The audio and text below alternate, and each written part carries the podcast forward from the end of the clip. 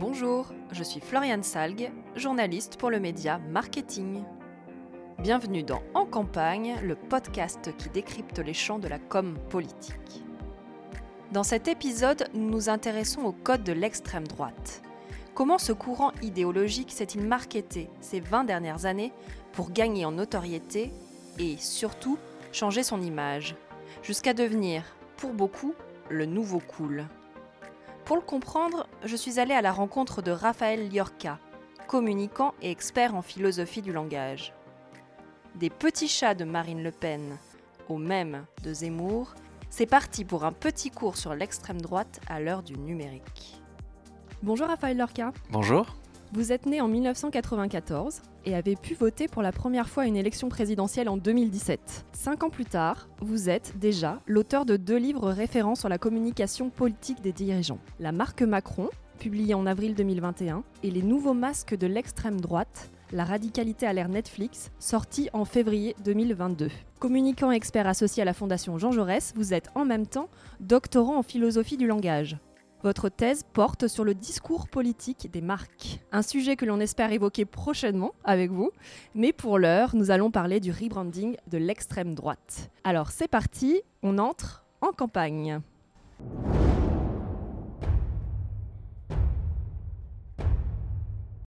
Dans votre premier livre, Raphaël Liorca, vous parliez de marque pour qualifier la stratégie politique d'Emmanuel Macron. Dans ce nouvel ouvrage sur l'extrême droite, euh, vous proposez le concept de masque qui cache autant qu'il dévoile celui ou celle qui le porte. Pourquoi ne peut-on pas euh, parler de marque également dans le cas de l'extrême droite? Dans le cas d'Emmanuel Macron, ce qui m'avait frappé en 2017, c'est qu'il y avait la construction d'une marque, c'est-à-dire la construction d'un système de signes extrêmement cohérent qui articulait une vision du monde, des récits et un certain nombre de signes. Donc il y a une forme d'articulation cohérente qu'il avait réussi à faire en 2017, et j'ai essayé de montrer ensuite comment au fil du quinquennat cette marque s'était déréglée. Dans le cas de l'extrême droite, c'était d'ailleurs euh, mon, point d'entrée, c'est est-ce qu'il existe une marque Le Pen? Alors quand j'ai commencé à me replonger dans l'histoire visuelle et, idéologique de l'extrême droite, je me suis rendu compte qu'il existait une marque Jean-Marie Le Pen. C'est-à-dire qu'effectivement, depuis 72, la création du, du Front National, il y avait une cohérence très forte entre son système idéologique, qui était résolument d'extrême droite, ils ne s'en cachaient pas à l'époque, et ses signes, ses déclarations, ses affiches, son ton, sa scénographie, où il, reprenait explicitement des codes, des mythologies et des récits d'extrême droite. Or, tout le travail précisément de Marine Le Pen depuis 2011, depuis son accession au Front National, qui est ensuite devenu le, le Rassemblement National, ça a précisément consisté à décorréler ce niveau des signes avec son idéologie. Ce qu'on a souvent qualifié de stratégie de dédiabolisation, qui est la partie politique de cette stratégie-là, bah, j'ai essayé de regarder dans la façon dont elle le faisait au niveau de sa bataille des signes. Donc effectivement, je crois qu'on ne peut pas parler de marque d'extrême droite. Et j'ai essayé de mobiliser un, autre référentiel, qui est celui du masque, qui est un grand classique en sciences politiques. Hein. Depuis Machiavel, on parle de l'usage du masque pour le dirigeant, et qui d'ailleurs était très utilisé pour parler de l'extrême droite. Mais au fond, on n'arrêtait pas de dire il faut démasquer l'extrême droite. C'est-à-dire retirer le masque essayer de voir qu'est-ce qu'il y a derrière. Or, comme vous l'avez très très bien dit dans, votre introduction, ce qui est fascinant dans le masque, c'est que c'est le lieu à la fois de l'occultation, on dissimule, mais c'est aussi le lieu de l'ostentation, on donne à voir. Et donc c'est cette tradition du masque que j'ai voulu remobiliser, qui est une tradition en fait qui est beaucoup plus ancrée dans le théâtre, dans l'anthropologie, où je prends l'exemple des balles masqués, c'est-à-dire quand on était à Vienne, à Venise ou à Versailles, le masque, c'était pas du tout simplement une construction pour dissimuler le visage de celui qui le portait. C'était une construction symbolique qui se donnait à voir, qui se donnait à lire. Donc c'est ça que j'ai voulu mobiliser, c'est cette conception du masque en tant que façade symbolique. D'accord. Donc on reparlera justement de, la dédiabolisation, euh, voilà, de cette stratégie-là de, Marine Le Pen. Et j'aimerais, pour commencer, peut-être qu'on euh, se focalise sur Zemmour. Vous écrivez notamment euh, dans votre livre que nous avons vécu un, moment Zemmour, ou que nous vivons peut-être encore un, un moment Zemmour dans la campagne présidentielle. Comment est-ce que finalement le candidat a réussi à imposer ces thèmes? Comme euh, le grand remplacement par exemple, et son rythme surtout dans la campagne. Ce qui est extrêmement euh, intéressant d'observer, c'est qu'Éric Zemmour a mené une stratégie que j'ai qualifiée de stratégie de la force centrifuge.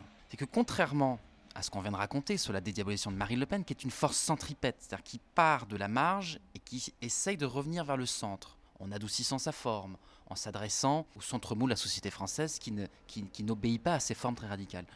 Au contraire, Éric Zemmour, centrifuge, c'est-à-dire qui part du centre et il va essayer de radicaliser les électeurs vers les marges. Donc c'est une stratégie qui est inédite en France à ce niveau-là, que l'on retrouve en fait dans beaucoup de pays quand on, s'intéresse à une dimension un peu plus comparative, en Italie avec Salvini, Trump euh, aux États-Unis, Farage en Grande-Bretagne pour la campagne Brexit, Orban en Hongrie. En fait, ce sont des stratégies qui sont assez communes à l'extrême droite à l'échelle internationale, mais qui consistent effectivement à revendiquer une forme de radicalité pour essayer de faire basculer les 43% de Français qui s'estiment ni radicaux ni modérés. Ça, c'est intéressant, c'est une étude Ipsos qui l'a montré. Quand on demande aux Français de s'auto-positionner sur une échelle de, radicalité entre 0 et 10, il y a 15% de Français qui s'estiment modérés, entre 0 et 3, 30% le double qui s'estiment radicaux, entre 7 et 10, et il y a ces 43%, c'est ça qui m'intéresse, qui ne s'estiment ni l'un ni l'autre, c'est-à-dire en situé entre 4 et 6. Et je crois que toute la stratégie d'Éric Zemmour a consisté à faire basculer une partie de ce centre mot vers la radicalité. Avec un concept que j'aime beaucoup, que je pique au, au politiste italien Giuliano D'Ampoli, qui consiste à faire baisser le coût d'adhésion aux idées extrêmes. J'en dis deux mots parce que je pense que c'est vraiment la clé de la stratégie d'Éric Zemmour. Ça consiste à développer tout un arsenal de techniques, alors on va peut-être le développer, symboliques, de fabrique d'opinion, etc., pour faire en sorte qu'il soit beaucoup plus facile d'être et de se déclarer d'extrême droite. Parce que toutes les études sociologiques montrent qu'il y a toujours eu un coût d'adhésion aux idées extrêmes, ne serait-ce qu'un coût social. Celui qui faisait son coming out le péniste, il était, il y a encore 5 ou 10 ans, immédiatement un peu disqualifié professionnellement ou marginalisé dans ses cercles amicaux, dans ses cercles familiaux. Et aujourd'hui, je crois que l'une des caractéristiques de cette campagne présidentielle, c'est qu'il n'a jamais été aussi facile de porter des discours d'extrême droite dans le discours public. Et effectivement, vous avez mentionné le grand emplacement, c'est pour moi l'archétype de cette capacité qu'a l'extrême droite à imposer un certain nombre d'expressions qui étaient autrefois marginalisées, qui étaient cantonnées à des cercles extrêmement confidentiels d'extrême droite et qui sont aujourd'hui, qui suscitent des débats publics. Et ça, c'est l'illustration d'un concept qui est maintenant très documenté, qui est celui de la fenêtre d'Overton, qui est un concept inventé par un, par un lobbyiste américain qui s'appelle Joseph Overton et qui en fait désignait à travers cette image de la fenêtre le spectre du dissible et de l'acceptable dans le débat public. C'est qu'il dit que à toute époque, à tout moment, il y a un certain nombre de propos qui peuvent être tenus sans être immédiatement disqualifiés de la part de la classe politique ou de la classe médiatique. Exemple, lorsque Jean-Marie Le Pen dans les années 80 invente l'expression racisme anti-blanc, immédiatement, il est condamné parce que c'était considéré à l'époque comme quelque chose d'indicible dans le débat public. C'est exactement ce qui s'est passé avec cette idée du grand remplacement qui peu à peu a pu susciter le débat et c'est cette capacité à, devenir l'objet d'un débat public qui montre l'élargissement de cette fenêtre d'Overton. Oui, jusqu'à même être repris euh, par Valérie Pécresse, par exemple, euh, lors, d'un meeting. C'est des thèmes qui aussi euh, voilà, sont repris plus largement par la classe politique. Et qu'est-ce qui fait justement que ce récit d'extrême droite trouve peut-être aujourd'hui écho chez les citoyens et qu'en parallèle, peut-être les autres candidats à la présidentielle n'arrivent pas à porter de discours, de récits qui soient suffisamment puissants pour, pour contrer ce récit d'extrême droite? Ce que j'ai essayé de montrer, c'est la part de construit de stratégie mûrement réfléchie de la part de l'extrême droite. C'est-à-dire que j'écarte toutes ces analyses que je considère très importantes, hein, mais qui ne sont pas les miennes, des analyses plutôt sociologiques qui essayent d'expliquer les raisons pour lesquelles il y a un terreau favorable. On a eu beaucoup d'études sur le lien avec la crise économique, la souffrance sociale, euh, avec le vote d'extrême droite. Effectivement, il existe un ensemble de techniques. La première étant peut-être cette capacité à présenter un autre visage. D'où cette idée du masque, sur laquelle je reviens où j'essayais de montrer que ce qu'il y avait de, nouveau dans cette campagne présidentielle, c'est qu'il y avait un nouvel entrelacement esthético-politique, c'est-à-dire un nouvel entrelacement, une nouvelle façon d'agencer un fond, d'un côté, un logiciel de pensée, qui est extrêmement vieux en réalité. C'est-à-dire que Éric Zemmour, d'historien fameux comme Laurent Joly le montre très très bien, est issu d'une très longue tradition d'extrême droite qui remonte au mouvement contre-révolutionnaire, qui remonte à l'ultra-légitimisme catholique, qui remonte au nationalisme ethnique. Donc il y a un ensemble de courants comme ça qu'il réactualise. Donc d'un côté un fond extrêmement ancien et d'un côté une forme extrêmement moderne. c'est ça qui interpelle. C'est-à-dire que l'extrême droite, elle a mené une bataille de, des signes. Elle a mené un travail de stylisation de sa forme. Avec une figure que je n'attendais pas à retrouver du côté de l'extrême droite, qui est la figure du cool. Où j'essaie de montrer qu'il y a eu une tentative de s'arroger des signes du cool dans une tentative de faire passer l'extrême droite comme un mouvement avant-gardiste, comme un mouvement résolument ancré dans la modernité. Quelques exemples qui m'ont beaucoup frappé. Peut-être le premier, c'est le, générateur de prénoms. On se souvient, Éric Zemmour euh, fait cette proposition extrêmement polémique à, l'automne où il décide, où il propose d'interdire les prénoms, euh, les prénoms français et de franciser les prénoms étrangers. Et immédiatement, il crée une plateforme extrêmement euh, bien léchée, Vite mon prénom, sur le, sur le, thème de Vite ma dose, et qui propose de tester son prénom et de quel serait le prénom que vous auriez dans une France euh, zémorisée. Bon, 159 millions de prénoms testés en quelques mois, c'est énorme. Donc en fait, il y a eu un double objectif. Un, la visibilité, je viens de le dire.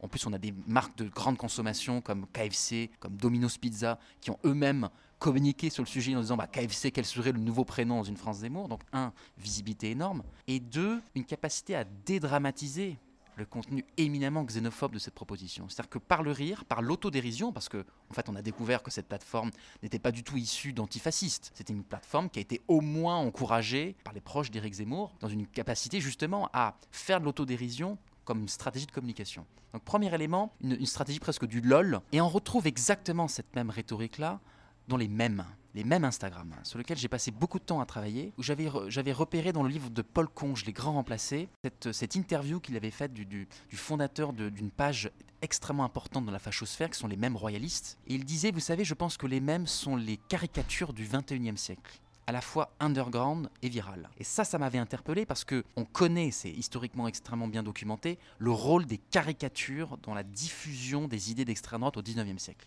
Autrement dit, au 21e, ils considèrent les mêmes comme leur nouveau support de diffusion un peu caché, un peu underground, comme il le dit, un peu viral de ces, éléments-là. Et cette page Nurshid Zemmour illustre ça il y a au moins trois fonctions, c'est même dans la stratégie d'Éric Zemmour. Première fonction, créer un capital sympathie, pour ce qu'ils appellent le Z. Deuxième fonction, je le disais, dédramatiser le contenu xénophobe, et parfois même raciste de ces propositions. J'ai un exemple en tête, il y a quatre petites carrés, toc toc c'est qui? C'est Rémi, Rémi qui? Rémigration. On voit bien, c'est un bon exemple parce que il ne renie rien sur le fond. C'est ce concept extrêmement polémique, extrêmement radical, de remigration, c'est-à-dire qu'il s'agirait en fait de faire toute une politique nataliste blanche pour contrer les Noirs et les musulmans qui gangréneraient la société française. Donc on voit bien le porté radical, mais par le cool, on ne renie rien sur le fond, mais on en donne une forme qui dédramatise le contenu. Et peut-être dernier élément, une stratégie plutôt de damage control, de communication de crise, où on le voit dans des, moments où Éric Zemmour a eu des, prises de position ou des dérapages dans les médias, il y a eu systématiquement des mèmes qui sont apparus. Je pense au, doigt d'honneur, par exemple, lorsqu'il était en déplacement à Marseille, où il rend un doigt d'honneur à une femme, il y, a une, photo qui le montre sur lequel les commentaires sont, sont, pas mal excités. Et ils ont rajouté au-dessus du doigt d'honneur de la femme l'Allemagne en 1870 et au-dessus du doigt d'honneur de Zemmour, la France en 1914. Avec une façon de, voyez, de, de déplacer, de changer d'espace imaginaire, de le revivifier dans un contenu beaucoup plus nationaliste et de défense pour relégitimer presque le doigt d'honneur. Voyez, ce sont des stratégies qui sont menées et qui ne sont pour moi pas du tout anecdotiques. Vous dites aussi, euh, du coup, pour rester sur euh, le candidat euh, Éric Zemmour, qu'il est pour vous le candidat euh, de l'ère Netflix, là où Marine Le Pen serait, elle, celle de TF1, en ayant acquis petit à petit en fait, sa légitimité sur les médias plus traditionnels. Pour quelle raison, pour vous, il est plutôt sur cette Netflix, là, pour ce que vous venez de nous expliquer justement sur les codes un peu du cool.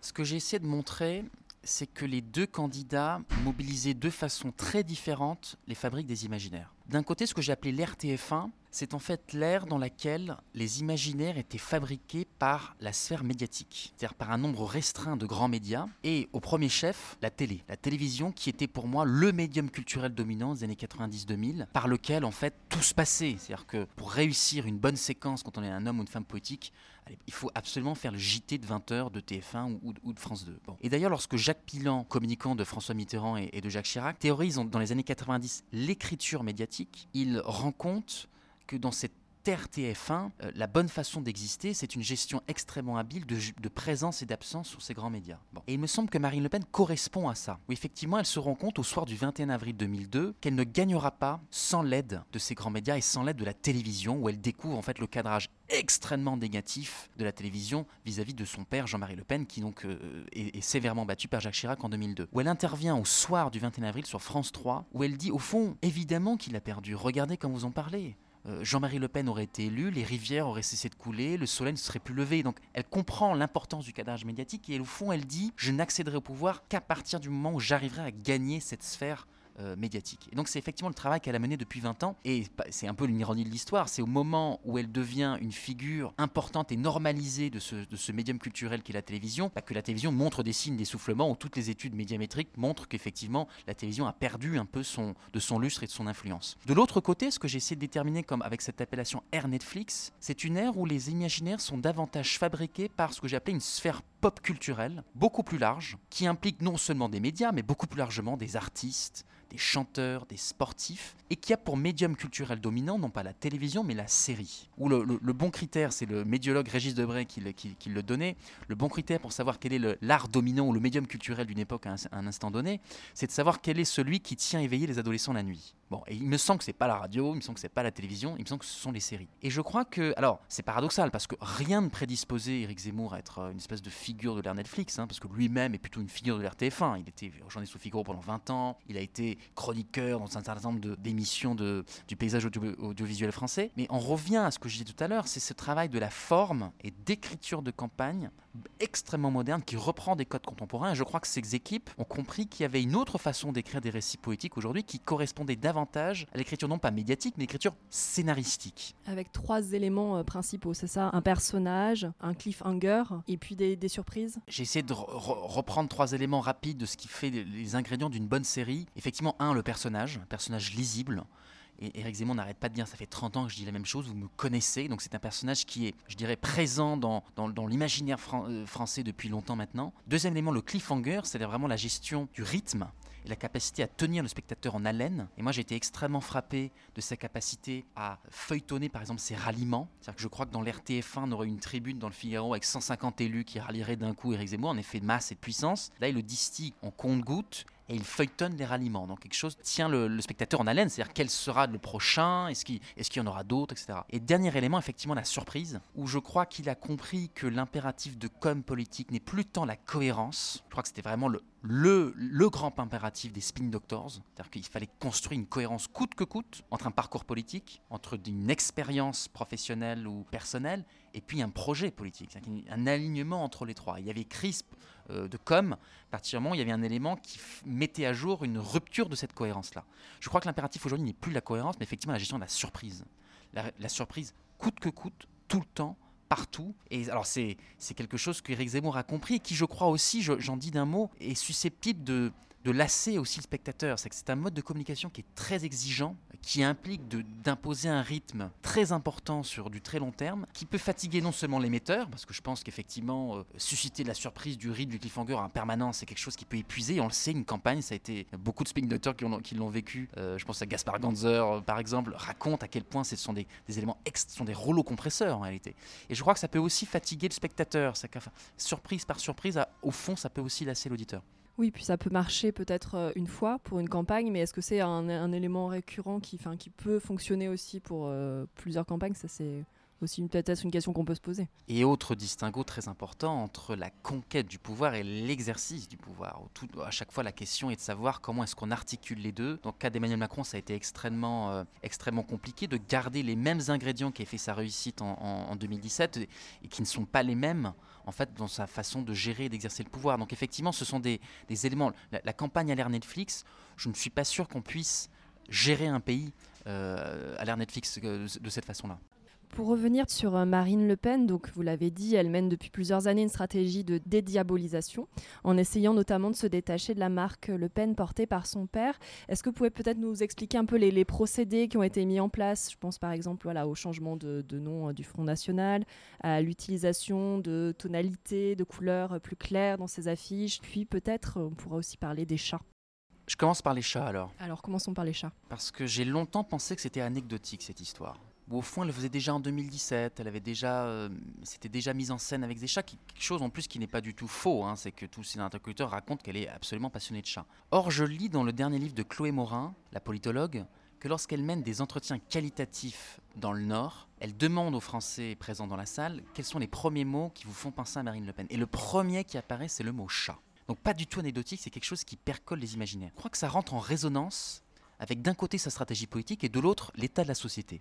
D'abord sa stratégie politique. Ces dernières campagnes, elle était dans une stratégie populiste. Elle avait un masque populiste, c'est-à-dire qu'il s'agissait d'avoir, d'être le porte-voix, la porte-voix des mécontentements, des colères. Donc ça se voyait dans sa posture. Donc au fond, elle l'éructait pendant les meetings. Donc il y avait une forme de dissonance, c'est-à-dire qu'elle caressait le chat par ailleurs, mais elle était une forme de violence verbale extrêmement poussée. Cette fois-ci, je crois qu'elle fait le, l'analyse politique sur laquelle le moment populiste est passé, et qu'au fond, son seul chemin de victoire passerait non pas par une stratégie de coalition des colères, mais par une stratégie d'endormissement des électeurs dans un éventuel second tour, où il s'agirait en fait de démobiliser les électeurs contre elle. Et c'est là où le chat rentre en jeu. C'est-à-dire que c'est effectivement, c'est là où ça rentre en résonance. C'est-à-dire que le chat, c'est cet animal extrêmement ronronnant, pas du tout inquiétant. C'est l'animalerie qu'on accole d'habitude à l'extrême droite, c'est le rhinocéros, c'est la pièce de Ionesco, c'est violent, c'est menaçant. Le chat, c'est rien de tout ça. C'est plutôt apaisant. C'est très apaisant. C'est quelque chose qu'on caresse, qui miaule, qui ronronne. Bon, probablement sa stratégie politique. Ça entre aussi, je crois, en résonance avec l'état de la société, qui n'est plus du tout caractérisé par la colère, Lorsqu'on demande aux Français dans une liste de 13 qualificatifs quel est le premier qui vous correspond le plus dans l'état d'esprit dans lequel vous êtes aujourd'hui, c'est la fatigue. Et de très très loin. La, société est fatiguée. Et au fond, on a une société qui est entrée, pour reprendre l'expression de, de Vincent Cockbert, dans une civilisation du cocon. D'une civilisation post-pandémie où on se recentre chez soi, on se protège des agressions du monde extérieur, on est dans une forme de cocooning avancé. Et au fond, le chat, c'est l'animal de la civilisation du cocon. Donc vous voyez, donc ça, rentre en résonance, c'est tout sous anecdotique. Pourquoi ça marche? Parce que ça rentre en résonance avec sa stratégie politique et avec l'état de la société. Mais plus largement encore, si on, on élargit, effectivement, il y a eu un, un travail d'adoucissement de, de sa forme. Où moi j'ai été extrêmement marqué, elle ne s'est pas simplement centrée, elle ne s'est pas simplement euh, présidentialisée, elle est venue coller, ça, ça a vraiment été une surprise pour moi, hein, au code plastique du macronisme. C'est-à-dire qu'elle est venue, alors qu'elle est devenue, elle a voulu se présenter comme l'opposante politique numéro un, bah son positionnement esthétique a, suivi l'exact, le chemin exact inverse de son positionnement esthétique. En été en venant reprendre quelques-uns de ces éléments. J'étais très marqué, par exemple, sa capacité à mener campagne des régionales en, se réclamant de la bienveillance, d'un état d'esprit positif, extrêmement euh, euh, ouvert, euh, qui, étaient en fait des codes vraiment repris par Emmanuel Macron en 2017. Ces affiches, à l'automne, reprenaient des codes du vert. Elles n'étaient plus photographiées frontalement, elles étaient photographiées de trois quarts. Et, les sémiologues de l'image savent que le trois quarts, c'est l'expression de la nuance. Elle reprend un champ sémantique, le mot liberté, par exemple, qui était l'expression même du macronisme en 2017 et même depuis lors. Liberté, liberté chérie, qui était son slogan qu'elle a voulu reprendre à l'automne, dans son projet politique, lorsqu'elle l'appelle à gouverner en, réunissant un gouvernement d'union nationale, ni de droite, ni de gauche. On croit entendre Macron lorsqu'elle prononce ce type d'expression. et encore tout dernièrement, je l'entendais au micro de Magali Berda, l'influenceuse qui réalise des reportages avec différents candidats euh, à cette élection présidentielle. À un moment donné, elle a cette saillie qui est, qui est un renversement total par rapport à ce qu'est son histoire et ce qu'était son positionnement jusqu'alors. Elle dit Je déteste les discriminations. Voilà une candidate d'extrême droite qui dit ça. Pourquoi? Parce que moi-même, dit-elle, j'ai été discriminée à mon enfance par mon nom. De fait, de porter l'étiquette Le Pen, j'ai été discriminée à l'école, dans mon travail, etc. etc. Et c'est d'ailleurs la raison pour laquelle, dit-elle, j'ai voulu devenir avocate, pour combattre les injustices. Et donc, moi, présidente, jamais je n'accepterai de discrimination sur l'origine euh, euh, ethnique, sur les origines euh, religieuses, etc. etc., C'est un renversement total. C'est-à-dire que ce parti d'extrême droite qui, qui tout de même n'est pas, n'a pas franchement une histoire qui, la rapproche d'une lutte contre la discrimination, elle cherche aujourd'hui à s'arroger ce, type de, discours et de combat. Vous parliez de Magali Berda à l'instant. Elle a fait une émission avec euh, Marine Le Pen, avec Éric Zemmour euh, également. Comment les candidats euh, d'extrême droite utilisent l'influence, font appel à des influenceurs pour faire passer leur message aujourd'hui? J'ai l'impression que l'extrême droite réussit plutôt bien cet exercice-là. C'est extrêmement cohérent avec ce que je vous ai raconté tout à l'heure. C'est-à-dire que cette capacité à s'arroger des codes extrêmement contemporains pour, je reprends cette expression parce que je pense qu'elle est très importante, faire baisser le coût d'adhésion aux idées extrêmes. Ça passe aussi, effectivement, par euh, des influenceurs qui ont une, une double, un double intérêt. Premier intérêt, une énorme visibilité auprès de publics qui sont peut-être dépolitisés et qui sont désintéressés de la chose politique. Moi, j'étais extrêmement frappé lorsque Magali Berda fait sa première vidéo sur Éric Zemmour. Immédiatement, elle est reprise par des dizaines et des dizaines d'influenceurs qui repartagent cette vidéo comme si elle avait lancé une start-up de savon, si vous voulez. C'est-à-dire qu'au fond, super projet Magali, bravo, euh, c'est génial, mais complètement décorrélé du message d'extrême droite que porte euh, Éric Zemmour par ailleurs. Et deuxième intérêt pour eux, ce sont des, des, porte-voix dépolitisés qui cherchent au fond à s'intéresser à leur, capacité relationnelle, aux, femmes et aux hommes au fond. Ce que cherche à, percer Magali Berda, et c'est tout, tout, à son honneur par ailleurs, hein, c'est quelle est la femme qui se cache derrière la femme politique Quel est l'homme qui se cache derrière l'homme politique, Éric Zemmour? Elle l'a fait aussi avec Jean-Luc Mélenchon. Mais qui sont, ne soyons pas naïfs non plus, ne soyons pas dupes, qui sont aussi des façons dont l'extrême droite, euh, l'extrême droite est très contente de ça, parce qu'au fond, ça permet de dépolitiser son message et de faire passer d'autres qualités relationnelles, de créer encore une fois un capital sympathie et ne pas parler de fond. Allez, pour finir, une question euh, bas les masques. Y a-t-il pour vous d'autres candidats à la présidentielle qui porteraient également un masque tous en réalité. Et c'est pas pour leur jeter la pierre, c'est que je crois que même tous individuellement, dans notre vie quotidienne, on revêt des masques. C'est le sociologue Erwin Goffman qui l'avait très bien montré, c'est-à-dire qu'on n'est pas les mêmes selon qu'on est avec sa famille, ses amis, dans un contexte professionnel. Sur les réseaux sociaux, on a tous des masques différents. On ne se présente pas de la même façon sur Facebook, Tinder ou LinkedIn. Voyez, on va, on va appuyer telle et telle caractéristique. Donc je crois qu'on est rentré plus largement dans une société du masque, où au fond le masque n'est plus du tout ce scandale moral qu'on cherchait à dénoncer au XVIIe siècle, c'est au fond Tartuffe. Le fait même d'avoir un masque était un scandale. Je crois qu'on accède beaucoup plus largement euh, cette idée du masque, encore une fois, compris comme façade symbolique, comme construction. Euh, c'est pas parce que tout le monde a un masque que tout est faux. C'est que je crois que tous les candidats ont compris que nécessairement, il y avait une part de construit, d'articuler pour être cohérent, pour être plus juste dans sa façon d'adresser des messages. Donc je crois que ce n'est pas un reproche qu'on peut adresser à l'extrême droite ou aux hommes, aux femmes politiques en général. Ils ont tous un masque. La question, c'est de savoir euh, que dit ce masque. Et c'est précisément ce que j'essaie de faire dans ce livre euh, vis-à-vis -vis de l'extrême droite. Merci beaucoup, Raphaël Niorca. Merci à vous.